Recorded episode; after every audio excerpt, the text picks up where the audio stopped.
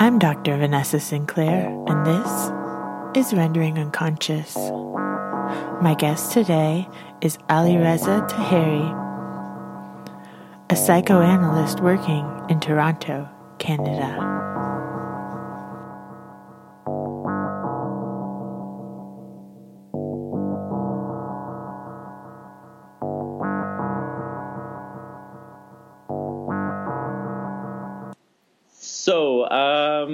When you mentioned this project to me, I was very fascinated by the idea of the free associative process that you want included in it. I have to say, it did make me a little bit nervous because I really didn't have an idea where to start. So I decided to start with that. And in fact, what I'm actually speaking at the moment is not necessarily related to what I intended to speak about. This idea of making it like a session has been very interesting for me because it makes you at once a psychoanalyst and, I guess an interviewer, one could say, which are two things that I had never brought together in my mind. What I particularly find nice about it is the fact that unlike sessions where I'm actually seeing a patient of mine, this gives me a chance to talk about myself, which I do in my own analysis, but it's a kind of a different way of talking about myself. It's perhaps a little less intimate because it's only for this once. But at the same time, it gives me a chance, from what you told me, to talk about projects that I'm involved with rather than more intimate issues. And that's something that I think psychoanalysts or people working clinically have less of an opportunity to do because in this profession, you're kind of trained from the beginning to find other people more interesting than yourself. At least that's what ethically you should kind of incline yourself towards. So what got me interested in psychoanalysis was initially Freud, but then my reading of Freud and then subsequent post-Freudian literature wasn't enough to make me want to become an analyst or any kind of clinician, psychotherapist, I mean, whatever one wants to call it. What really triggered the desire was my encounter with Lacan, funny enough, and that's when I sort of decided that I would like to be a clinician and decided to follow this pursuit. And one of the things that I found that one has to do as a clinician, which is why I appreciate what we're doing here right now very much, is that as a clinician, I feel that my purpose, to put it in a very philosophical kind of language, is to help other people access what is most singular about them and get that singularity to find a place within universality somehow, so that it doesn't... I think two things can be very tragic for a human being. One is that they completely lose touch with their singularity altogether. I guess that's the situation in Fight Club of the... I forget the character's name, but the kind of the good guy, the one who, wanted all the IKEA furniture, et cetera. It's like he had completely buried his singularity under these kind of social ideals that were on top of being just social ideals imposed from the outside. They were rather meaningless ones, like the type of furniture you should have, et cetera. That's one thing that can be very tragic, is to completely lose access to one's singularity. And another, on the opposite end, is to be very in touch with one's singularity but have no access of expressing it in social otherness, so that you're writing a book, let's say, or you're you have great thoughts, but your social situation, economically or otherwise, just doesn't allow for you to be able to express it. And that kind of magical, miraculous moment when something of yourself can meet the external world is, I think, the type of goal every clinician has in mind as a kind of very abstract direction of the treatment for every patient. And your project, to me, seemed like you doing that for clinicians, artists, poets, and other people who are also interested, I think, in this kind of paradoxical project, you know, to make the singular universal. Now, it sounds a bit more grandiose, but if you actually think about it, I think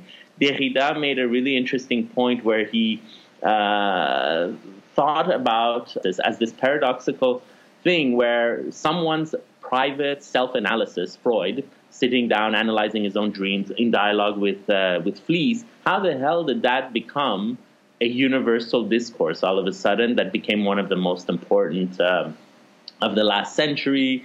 People are always saying, oh, psychoanalysis is dying, which is absolutely untrue. There's psychoanalysts everywhere. The interest in it is constantly there. You know, a lot of people hate it, a lot of people love it, but it's on everybody's mind, not all the time, but every once in a while it pops up. And just, you know, it pops up as much as the unconscious pops up. And one of the things I've always thought about Freud is Freud wasn't just ahead of his time. He's ahead of any time. There's never going to be a time that's going to be okay with having this unconscious and being distorted internally with respect to who you think you are. And, you know, and this is, I think Derrida is very right. There's something that one needs to think about the birth of psychoanalysis, is how does something as idiosyncratic as a guy, narcissistically, you could say, sitting down and analyzing his own dreams and thinking about his own paternal complex and desire for his mother and all these weird things, how does that become not only received, but received enough to become a universal discourse that is at once rejected and accepted, or accepted in the mode of being rejected, which is the best we can hope for psychoanalysis, for the unconscious. One knows that in any interpretation, you know, an interpretation was received when it meets a little bit of a wall from the patient. I mean, any interpretation that is, oh, that's very interesting, you know, it wasn't really taken in. And the controversies around psychoanalysis are, for me, very much a sign of its success rather than its failure. And probably the most tragic thing that could happen to psychoanalysis is for it to become an orthodoxy in mental health. It's quite nice that it has this marginalized a place. I think its efficiency depends on that. So, I mean, in light of everything I said, I think that the ultimate theme running through is that of paradox and contradiction, you know, and I think that's the essence of psychoanalysis. A private, personal enterprise that becomes a universal discourse, an interpretation that is rejected, but for that very reason, you know, the subject kind of took it in, is digesting it somehow, maybe in the mode of vomiting it out, who knows. But nonetheless, there is something that's happening there. This type of contradiction of the singular meeting the universal is the topic of my own research at the moment. And in a wonderful book volume edited by yourself, Vanessa, and Mania, on psychoanalysis and violence, I had the fortune to be able to contribute a chapter, which is now something I'm transforming into a book. I've written most of the manuscript. It needs a bit of editing, and hopefully it'll be done by the end of this year. What I'm looking at is precisely this type of issue of the contradictions and paradoxes of psychoanalysis, particularly, and German idealism is another source that is very important to me in this. I owe this to the influence of the Ljubljana school. Prior to that, you know, it's interesting. I was never really, prior to my encounter with Lacan, which then led me to the Ljubljana school to some extent, and to you know, Lacanians throughout the world. Otherwise, the tradition I was most interested in was not at all this dialectical tradition. I was more interested in Schopenhauer, Nietzsche, and they have often been traditionally considered the predecessors of Freud. There's some incredible passages in Schopenhauer and in Nietzsche even more, where one is just astounded at the way in which he's saying what Freud will say 40 years later. And in Nietzsche's case, obviously, and always with this brilliant style and this incredible insight. And so that was always, for me, what was very interesting. And then, of course, I was quite amazed to discover Lacan and find this completely different way of looking at psychoanalysis, more aligned with Hegel, German idealism, where all of a sudden Kant and Sade, I could understand. I mean, that was still part of the. But then I was Immanuel Kant, you know, a very, very different approach, and all these references to Hegel, and this just became, you know, fortified a lot, you know, in the writings of Žižek, the Ljubljana school, Rebecca Comey, many people today who are interested in precisely in this interstice of German idealism.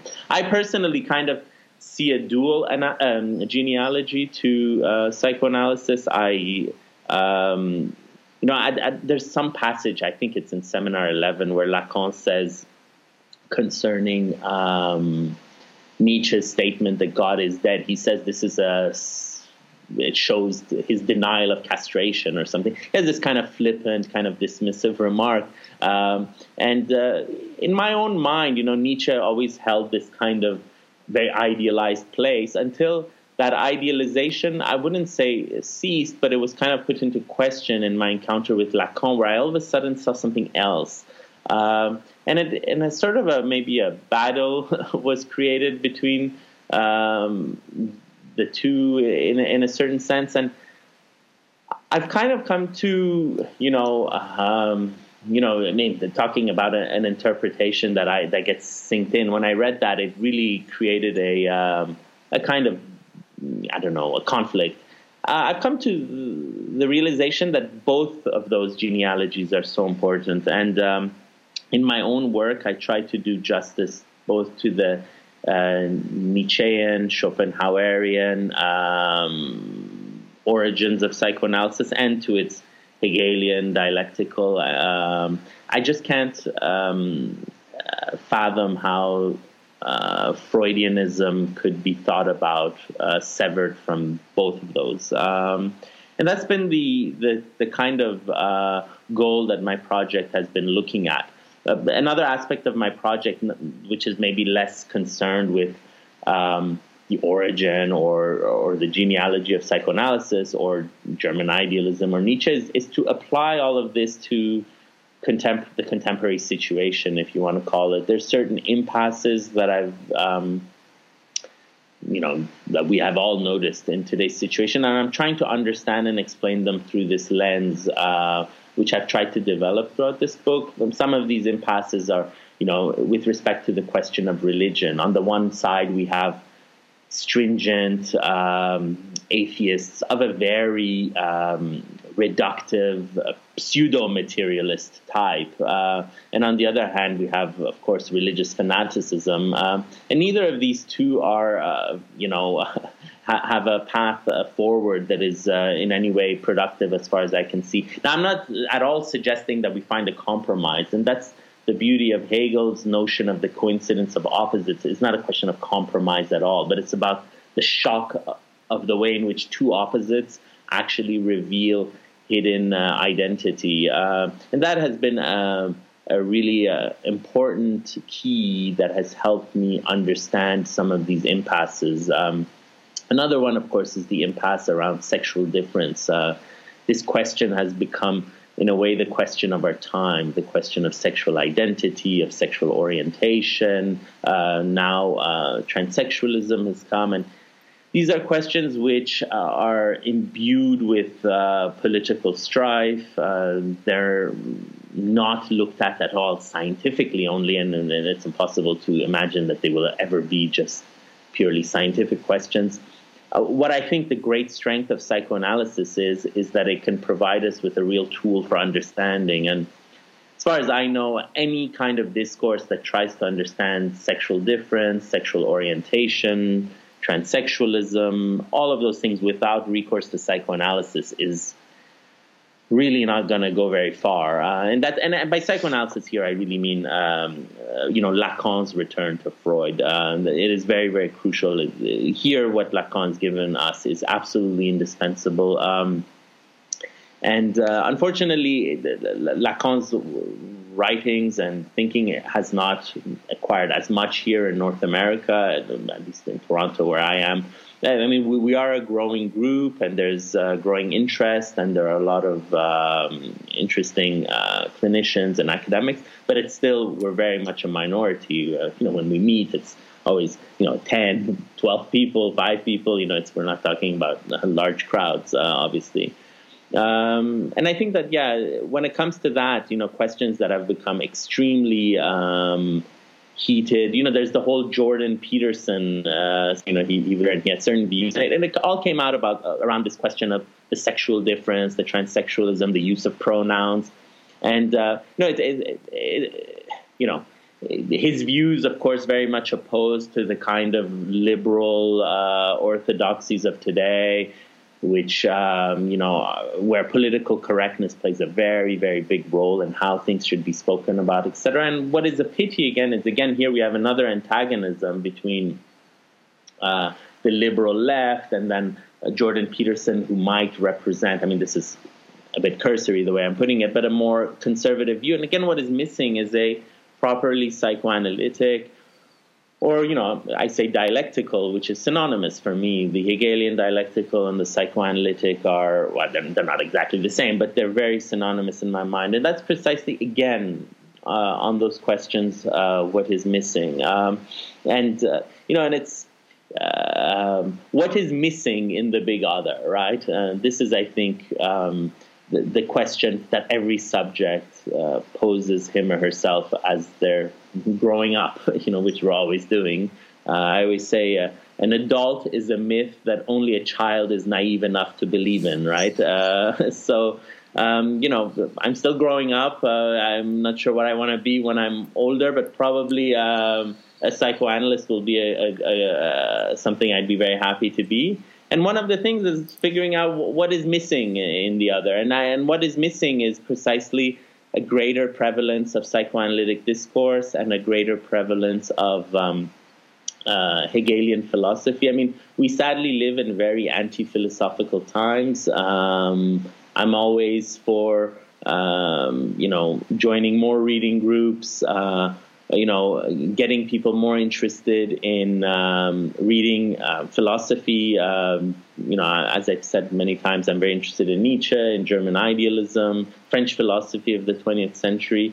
Certain other forms of discourses have, I think, given people today a kind of satisfaction by virtue of their simplicity and by virtue of the pretense to answer many questions. New ageism has unfortunately played that role, and a lot of people feel like they've figured out the answer to all sorts of, the question of religion. Well, I'm not religious, but I'm spiritual, and it's kind of become a mantra by which people, throw under the rug very important moral questions, very important questions that require, I think, a slightly more depth than New Ageism or any kind of modern, versions of, Western versions of Eastern religiosity, etc. I've kind of, filled up this, the space of questioning a little bit. I'm not saying that I'm no expert in those fields, and people should read and experiment with whatever they want. But it's become a bit of a hegemony and a bit of a kind of a way in which thinking has stopped. And political correctness has contributed to the way in which thinking has stopped. Oh, you cannot say that. And that means you cannot think that. And so a lot of times people are forced into thinking in very private spaces because the public space is no longer creating the available space for thinking. And I think, again, that's why psychoanalysis is very important. It's kind of a private space for thinking, a place where people can really say whatever bigoted idea they want to say and think it through in strict confidentiality. And these are the kinds of things that mean a lot to me, and that I'm hoping that my contributions as a clinician and hopefully as a as a writer, thinker, can help address. But I do very much see a difference in the two tasks. Whether as a clinician, I'm similar to the role you are presently occupying for me, Vanessa, which is that I'm helping people achieve something for themselves. I'm giving people an opportunity to slowly find access or to slowly find a way to bridge their singularity to the universal, which is what you're doing. You're taking people's random musings and letting others hear it, and providing the space for that random musing to start becoming something more than just a random musing in the privacy of the head. I think that I think it was Fliess who said that thinking is not to be separated from the act of expressing it, and it's as you express it, and it's true. I mean, I could have prepared for this and had a script, but it's precisely not preparing that you really give your thinking the best chance of reaching the type of fruition that it does. And for my patients, I hope that I'm kind of doing that. You know, it's a bit like a parental role. I mean, people always ask me, oh, you know, should I become a parent or not? And my view of parenting is that it's really something you do for someone else. You're not a parent for yourself. And the moment you become a parent, someone else's destiny is what you're working for. You know, Lacan always says we are like the secretaries of the psychotic. And for those who want to become parents, you should be their secretary. Really, that is, in a sense, you're there to... It's a bit of a sacrifice, of course. I mean, if they're not there to fulfill the gaps in your destiny, and likewise, as clinicians, we're not here to fulfill the gaps of our own destiny. And then being a clinician is a bit of a sacrificial, let's say. It's a bit exaggerated, but I think we are the secretaries of all our patients, and not just the psychotics, but even of the neurotic. Maybe we're a different type of secretaries in either case. But really, you know, secretaries of the alienated is the way he puts it. And we're all alienated, and every alienated person needs a little bit of help. And what I appreciate about your work is that I think you're giving all of us alienated clinicians, artists, poets, and all the various thinkers that you've been speaking to a chance to... give voice to something which may have remained in a quasi-dormant state for them, which is the experience that I've had so far today, at least. Yeah. I appreciate that, and I do say to my guests that it's going to be sort of like a session, and to let you lead the way, whatever you want to talk about. But specifically in what you mentioned, this like non-judgmental way where people can say whatever they think and not worry about somebody else interjecting their own ideas onto it so much, but just to show different worldviews, different thought processes that people have, and especially for clinicians, because we are always on the other side helping other people to articulate. So it's really nice to have clinicians on and let them articulate their thoughts, you know? Yeah, and I think that I always see the efficiency of psychoanalysis as a kind of secretive, collective affair. It looks like it's just between you and the patient, but secretly there's always more, in a sense. Not literally, but there's always a supervisor somewhere. There's the teachers. There's what you are doing right now. And in a sense, you know, inadvertently by... giving me this opportunity, it will probably have an effect on the way I am working clinically for the rest of the week.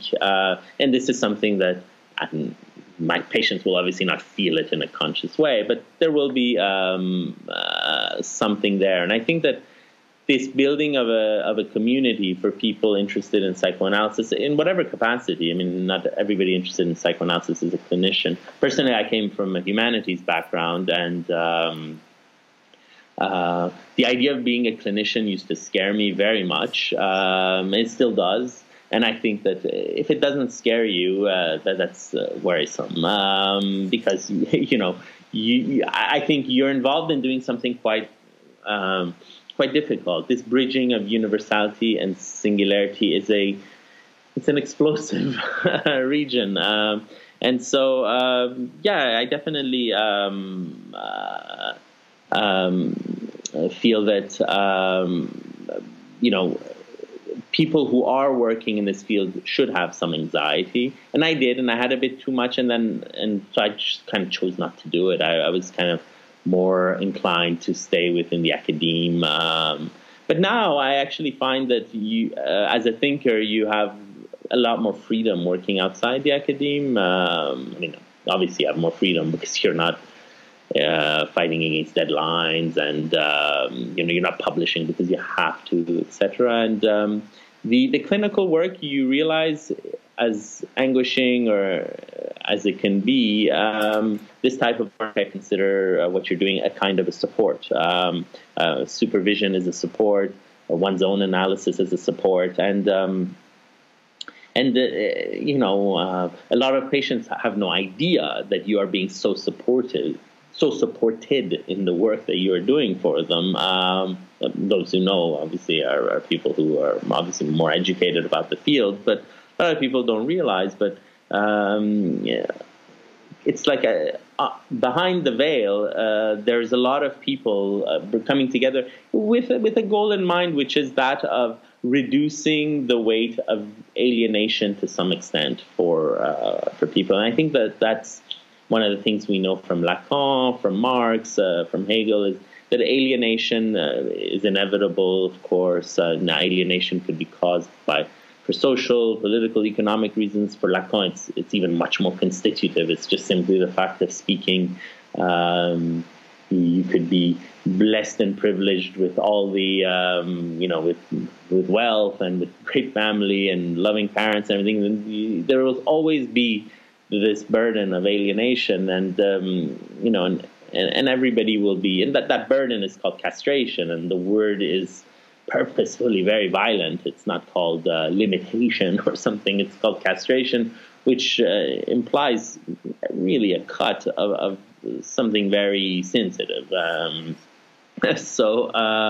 Yeah, and then in that sense, I'm obviously both very happy to be able to help, but very happy to have been able to be helped. You know, I've also gone through this arduous process, and you know, will continue to do so. You know, the psychoanalytic process is one of the greatest metaphors of it, brought forward by Serge Leclerc in his wonderful work, A Child is Being Beaten, A Child is Being Killed. That's the thing, you know, and, you know, sometimes some students ask me, is it okay to hit one's children? And I say, no, you should never hit your children. You should kill them. And the aim really of a parent is to kill the child.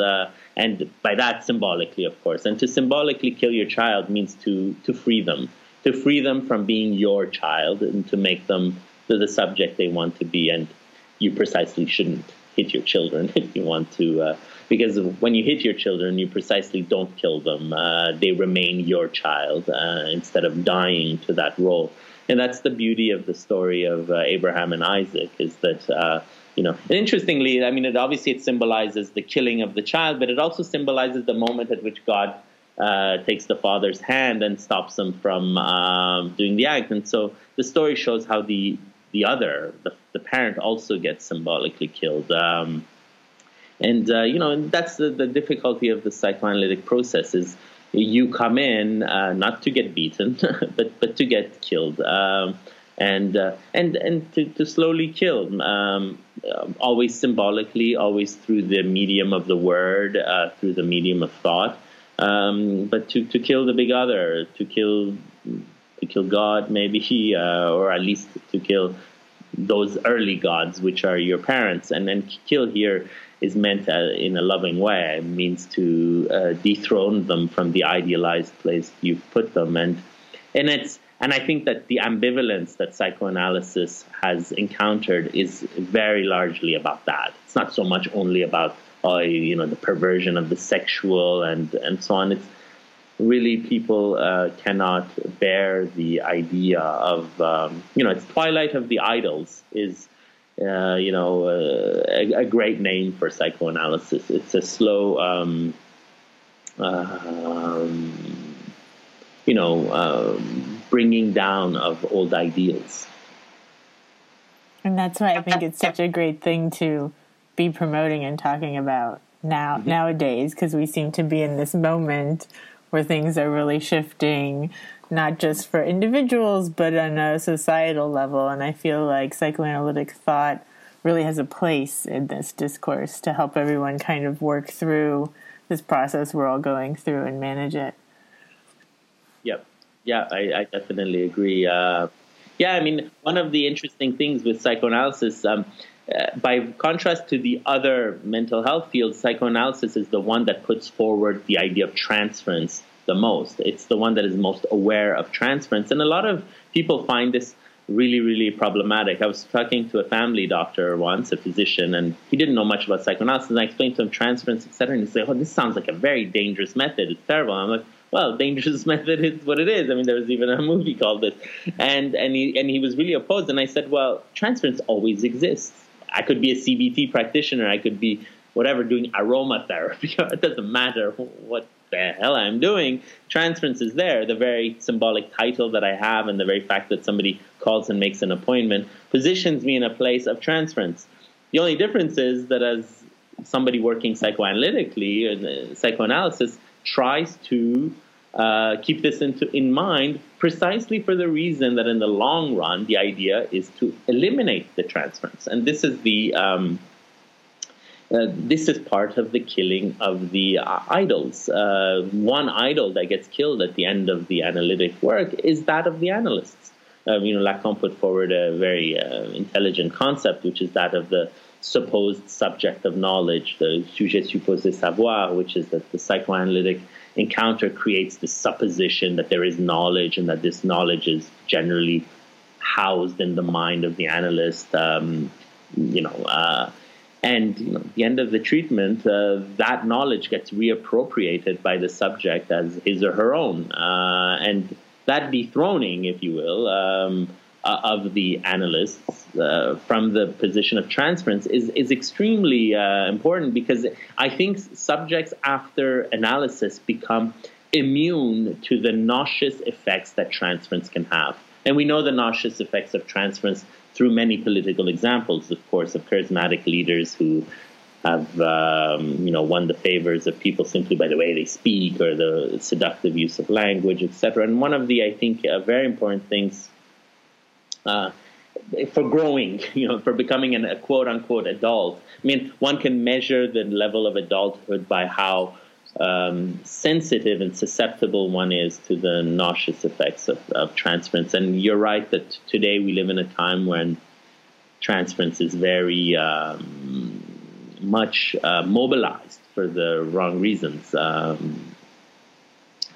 Too much transference becomes hypnosis eventually, right? And that's a real danger. And Freud was very intelligent to realize that hypnosis is not the way to subjective responsibility. You have to just, eliminate that. And then he was even smarter to realize that, wait a minute, it's always there in some way. It's called transference now. It's not quite you're fully possessed, but you're somewhat possessed. I mean, transference is a way in which your mind is hijacked. Many minds are getting hijacked today. Again, psychoanalysis has this great role. Philosophy has that role as well, I think, that of neutralizing transference and giving primacy to thinking. No, that's a great way of putting it. You mentioned working in Toronto. What's the psychoanalytic scene like in Toronto? Psychoanalytic scene here is, I think, quite, it changes quite a lot. So I first came here 6 years ago after graduate school in Europe. I was in England. And after finishing in Cambridge, I decided to come here. I did a short postdoc in France, and then I came here and... So the psychoanalytic scene here, we have some Lacanians. We meet and we discuss things. We actually meet kind of every 2 weeks. So it's not, rare. I teach Lacanian theory. I'm, in fact, teaching a course on the late Lacan right now as part of the Toronto Psychoanalytic Society and Institute. That is an IPA institute here in Toronto, but they offer extension courses, which are courses that are open to the public. And so, they've been very open to teach quite a number of courses on Lacan. So in the fall, we teach a course called Lacan Unpacked, and in the winter now we teach one called Reading Lacan, and we're working on questions around topology, the later Lacanian works, Escabeau, Lalonde, etc. But other than the Lacanians, the psychoanalytic scene here is probably predominantly, I think, like ego psychology has a certain precedence, so very much the opposite of Lacan. Although sometimes when you actually get to meet people who work in ego psychology, you realize, okay, there's a bit of a straw man going on in the critique. Yeah, not very different. Kleinianism has a certain popularity here. I think in a nutshell, you could say British and American psychoanalysis tend to prevail, maybe even more the American. I mean, we are in North America. Ultimately, it's not Paris here. And so, you know, you're not going to find many Lacanians who practice with the scansion or, you know, that classical Lacanian style here, not much at all. I think the psychoanalysis predominantly, outside of this group of emerging Lacanians, tends to be either classically Freudian or the sort of post-Freudian, Melanie Klein and Winnicott and Carl Abraham, and that sort of literature tends to still be, what is read and taught. That's how I would characterize it. I don't know the scene extremely well, but yeah, I think that's a fair picture. There's, you know, a little more growing interest in French psychoanalysis. And by that, I don't just literally mean just Lacan. That for sure, there's growing interest quite a lot. But there's, interest in André Green and Laplanche, the works of these kind of liminal, extimate figures who kind of had a foot on both sides of the IPA and Lacan at the same time. André Green, he's like, is he a Kleinian? Is he a Lacanian? I mean, he's famous for his famous unification, I think, beyond Winnicott and Lacan, if I'm not mistaken. So yeah, those are popular reads. But Lacanianism is growing here. It's by no means the predominant style, but it is growing, and and that's something I'm glad to be part of. Yeah. And did you first hear of Lacan in school in Cambridge? I heard of Lacan as an undergrad here at U of T. I did my undergrad at U of T, University of Toronto. And I heard about him in literature courses, of all things, and then eventually in a psychoanalytic course. I did a minor in psychoanalytic thought. At the time, you could do a minor in psychoanalytic thought in the University of Toronto. That no longer exists. Psychoanalysis and universities don't really mix in Toronto, at least, and maybe more generally in North America.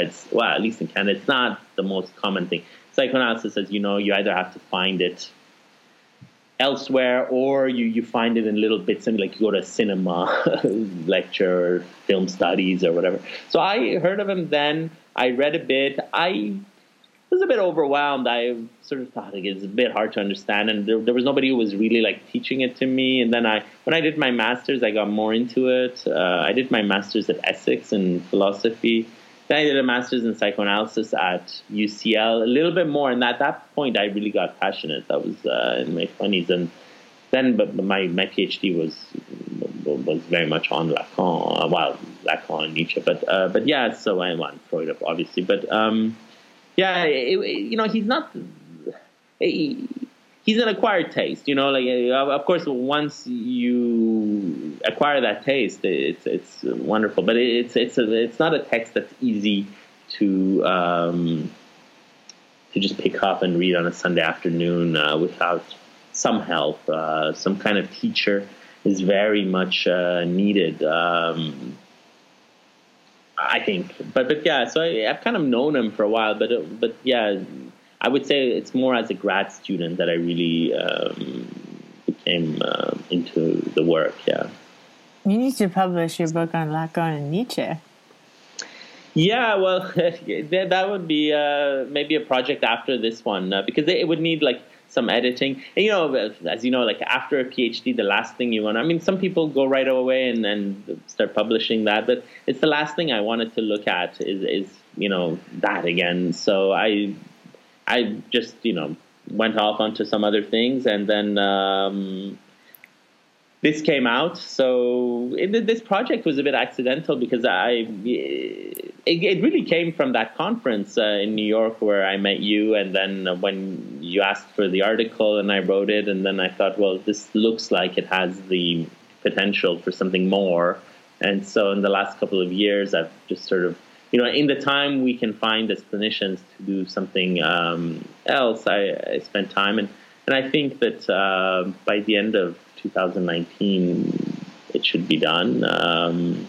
So yeah, but Lacan and Nietzsche there is already one book out there by Alenka Zupancic called The Shortest Shadow, and she's one of the few of the Ljubljana school who, she wrote it precisely to say, no, Lacan and Nietzsche, it's not an opposition. There is some hidden links. And she does quite a job. My approach is quite different than hers, but it's a good idea. But maybe after this, I'll retackle the PhD, which by now, it's been almost 9 years, so I think I'll be able to go back to that text. You can stomach it again.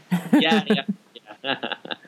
No, but one of the things I really appreciate about your writing is, like you said, getting into Lacan can be difficult for people if they're not in an area where they can find a study group or something like that, because at least in the beginning of reading him, it really helps to have people that can kind of explain all these concepts to you. I usually tell people that don't have that, just read it and see whatever you get out of it, and don't worry so much about the terminology, because eventually it'll start making sense to you.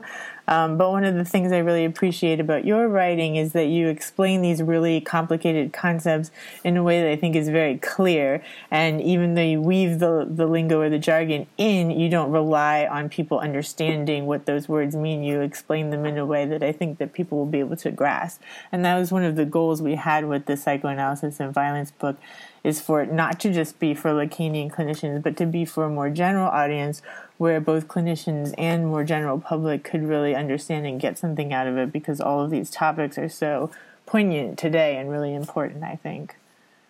Well, that's a very nice compliment. Thank you. Yeah, I think that it is a duty of Lacanians to help. I mean, of course, sometimes you need to be with the jargon and, amongst your peers and colleagues, but it's very important just to decrease this alienation that people already feel with respect to psychoanalysis. The obstacles and the resistances to psychoanalysis are already so many that are constitutive that, adding on this layer of difficult prose and all of these, it's the jargon, really. I mean, I don't blame Lacan for this. I think, there's a great richness in what he did. And,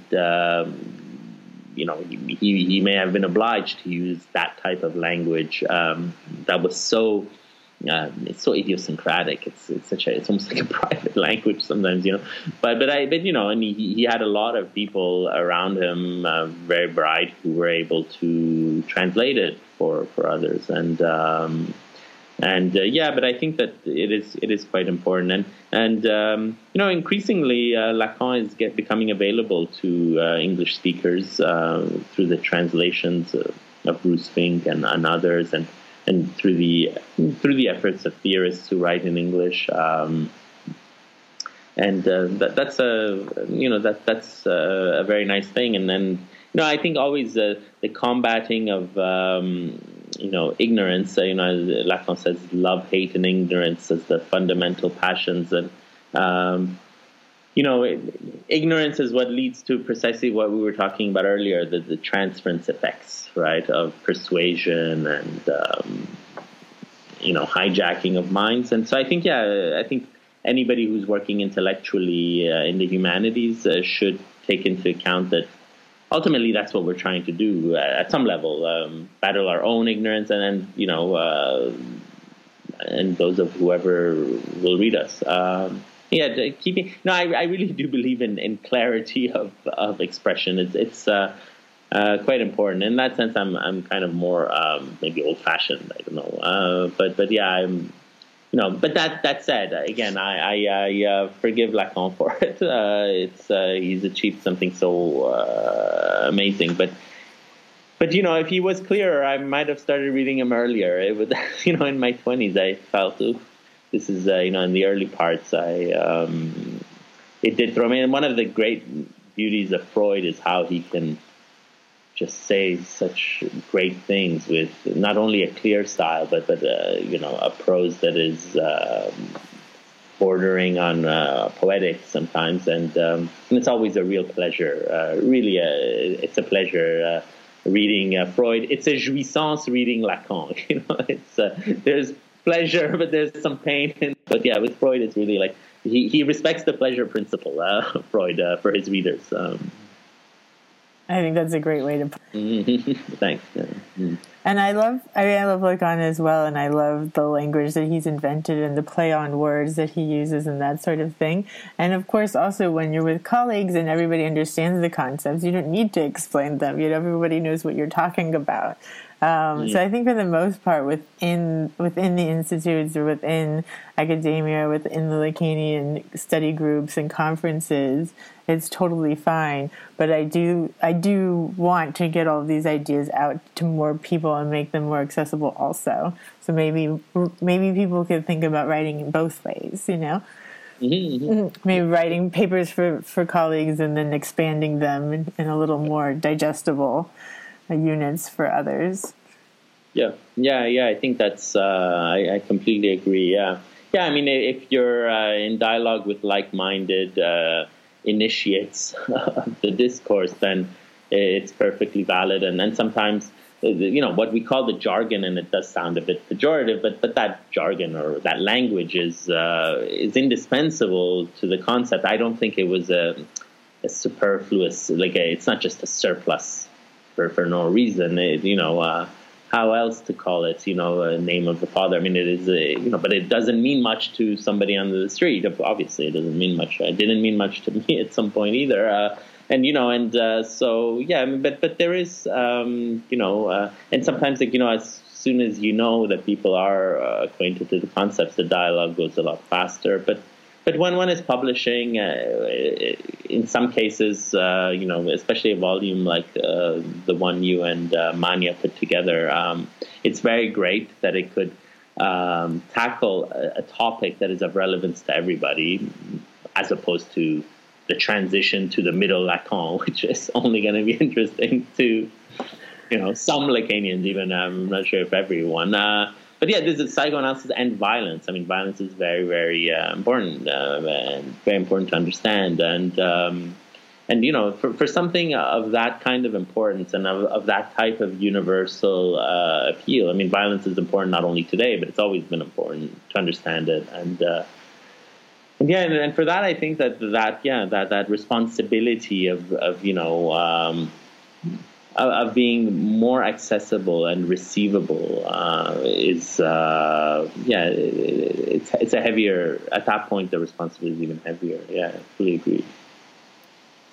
Is there anything that we didn't touch upon that you want to make sure that we talk about?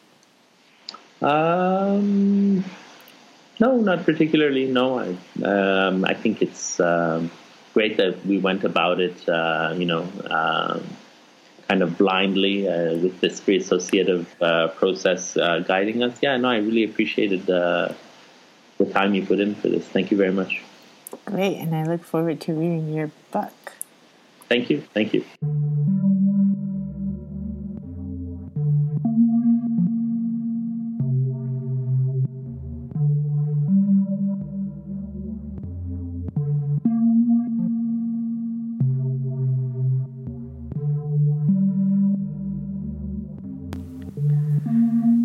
for listening to Rendering Unconscious.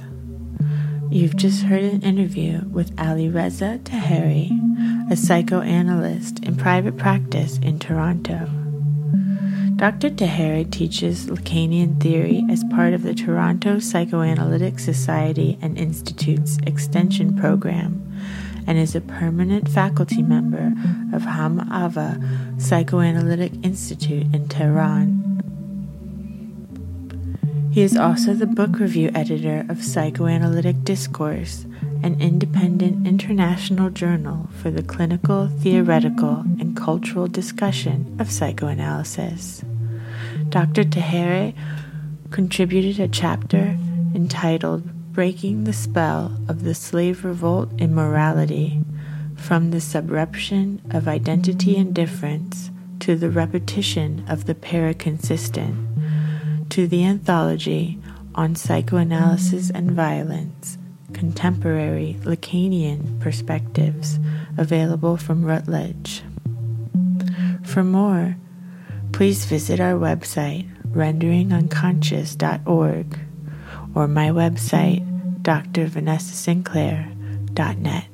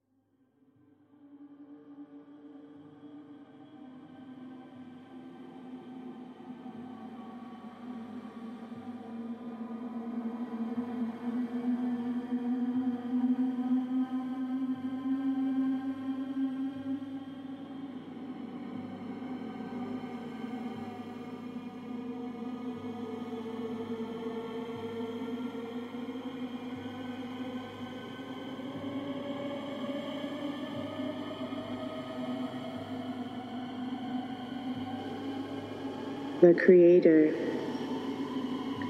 She is present. She is not in there, in thee, on. She is never enough. She is not being. They what guides him into life and of the singular world. This deity, physical, is solely for procreation, and any sexual act, intention, was considered to be. Method brings us closer, teen, the use agreed with this definition of, if there ever was one, the walk around the block and take me to the moon. Doesn't easily submit, hidden strata of the soul. An electronic screen can never compete, because it's relying on the content, interactions, it's someone else's places. The longer the distance from the moon, in both time and, known as foray, space, that new generations experience, the less likely it is that human contemplative ability will remain as such. If a capacity isn't used and exercised, it will dwindle and die. First formed during the child, appears sexuality is a force of, I am just one of those, first issue of, hard and fertile. That said, the moon might then actually be quite good, right? Yet covertly very active, just inside Manhattan. Counterforce to this contemporary negation of life. Women in general, artists, sensitives, and poets. Actually, I know you're doing out history. Have been highly aware of the moon and its relevance, and have adapted to it in afternoon and around the clock and inspiration. Again, the lycanthropic filter needs to be applied. Moon madness, centered in Italy. Varying degrees and cultural shapes signify the inability to handle those aspects of the human on contemporary psyche. Sensitivity, inspiration, non-utilitarian creativity, etc. The response becomes compensating wherever and solar phallic, unusually gathered together of, rapacious and feral. For the insensitive, tricky as the moon becomes, something pallid, useless and terrifying in its mysteriousness. Something you weigh sometimes. There is something about anxiety that protects its subject, which makes everything bright and simple again. So much alike against fright, and so against fright neuroses. We shall return to this point later. Wolf is also soaked in blood. This ferocity and would take too long. Bloodlust, essentially, of its functions. The all the on, with a female shedding of blood, guided, sea was the waves, sexuality, and is of the earth, by lunar forces and relating to fertility, would make Sigmund Freud and later psychoanalysts nod for superstitious their heads. Perhaps not in approval of the phenomena itself, but certainly as a validation of the theory that sex and aggression are two sides of the same coin. Rope as the whips strike her bare shoulders. She cries out, "Severine, Pierre, I beg of you, don't let the cats finish his." It constrains the mobility of desire. Have experimented. I want to be a gray rabbit. Where much has been written about human development and dietary habits, in times when, sigil while in a state of gnosis, induced by orgasm, pain, meditation, vegetarians and carnivores coexisted, and somehow applying a simplified, "I've got my angel" filter. I believe that much, 10 of cups, wolf mythology in relation to the moon. It's like I've been screening early human sexual trauma. Of us, at least what peaceful vegetarian agrarian tribes could defend. And there was, smell thee, themselves better in thee, psychoanalysis. Ferocious human entities, but at night with the serene painting a best you can. Moon acting as an exist was easier to attack, loot, and rape. The survival instinct is steel by a gate, and thee not a static constant. It positions also with, and is transmitted onwards partly in DNA and stationary, enacting through mythology to help future generations survive. The strong association between nighttime and the aforesaid manner of thee will retain the eyes of the moon. Blood and sexual assault is not a consciously formulated fear or pleasure to take lightly. Gross and unclean, earthiness, human eye, it's ingrained deeply within us, ontology founded, cleansed from all corrupting, darts in its milky to 10th grant. Two of you have ending. Burrows we are, and subtlebating the pure sub.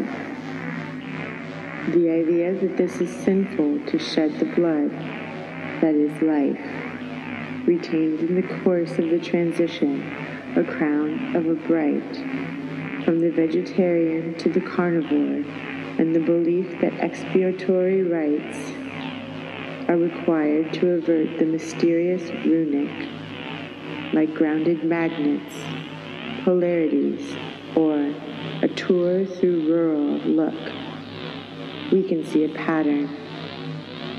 Others in every possible way, apparent, not dead. I, out, the words,